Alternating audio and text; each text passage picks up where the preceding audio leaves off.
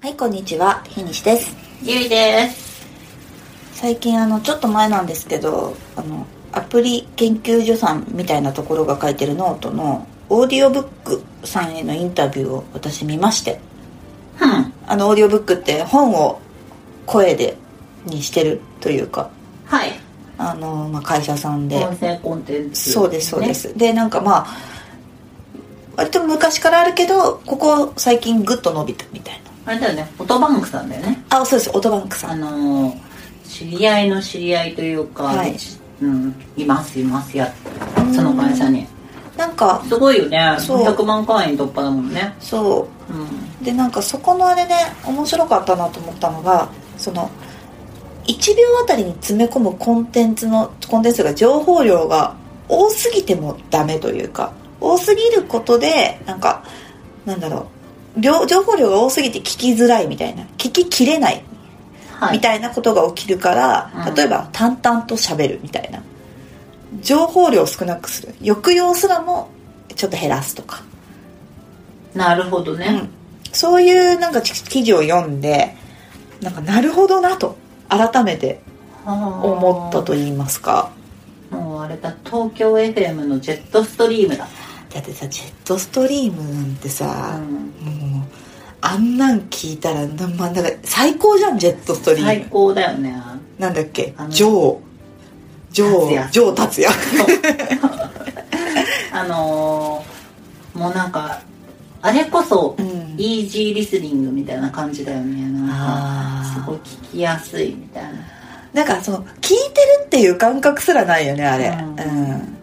なんか背景に溶け込むうん、うんなんか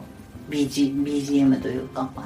うん、でも耳はちゃんと捉えてるんだもんねうん、そうだねうん難しいよねなんかそのなんだろう情報を情報を入れたいのか何なのか、うんその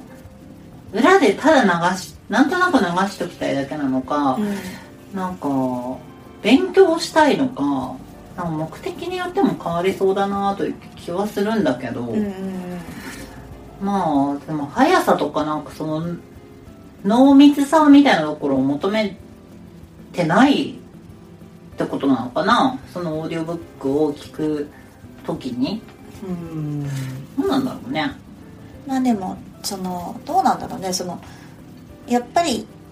疲れちゃうっていうのはあんのかもね、まあねうんなんかさ、まあ、ちょっと話は全然違うけどさ、うんこう例えば TOEIC のリスニングの勉強をするのにさ、はい 1. 点何倍速で聞きまくってちゃんとぎなんか聞き取れるようにする訓練をしたりとかっていうのがあったりするじゃないですかあんなのずっとやってるとすっごい疲れんのやっぱうんまあそりゃそうだろうねいや、うん、そうそううんなんでそれは今極端な例なんだけど、うんでもそれってすごい速さでうん自分の耳に慣れないものをうグんワーっていってしかも理解をしようっていう脳みその使い方がものすごく疲れるんだろうなって思ってそうな確かにねそれはだからこう意識せずともなんかその情報量だったりこう妙に早すぎるとか抑揚がなんか例えばさ今もいやこうでこうでこうなんだけどこうこうこうでとかってなるだけでちょっとびっくりしたりするじゃん うんびっくりした今えそうびっくりするじゃんうんでそれってストレスだと思うんだよねはいでもほら人って話してるとさ意外となんか急に盛り上がっちゃったりとかうんするね、うんするするそうで割と自分の喋り方が抑揚があるタイプだなって思うから、うんそう思うとこれちょっと意識してでもやっぱちょっともう少しこうねか一定のなるほどねスタンスでお話をした方がうん聞いている人にとってはこう耳に優しいのか ななるほどねとかそれでは上達目指せ上達そうだなりますよかな う、もう我々の目指すところはう上達 やだって上達や急にこんな笑ったりしないもんん、しないね、ううん、なんかさ後ろでさんうん雨音とかがさずっと流れてたりとかねああなるほどね例えばいやわかんないけどうんなんかそういう日常なな感じはいはいはいはいとかえなんかあの番組って確かずっと後ろで音鳴ってる気がするんだけどなんかあれじゃないなんかかあの飛行機がさバーみたいな音じゃないのあれジェットストリームってそうだもそうだよああれれそだってそもそもあれ JAL の JAL のあれえ提供語だから、一緒でいいうんそうだねだからなんかお話しする内容もそのなんか空の旅にそうだまつわるようなそうだねそうだね、うん確かにまああのあのテンションあのスピード感でうん話すと聞きやすいのかもね確かにそれ意識するの大変ちょだっなとどうすればいいんだろうねうん自らをジェットストリーム化するそうだね まうんあどう思る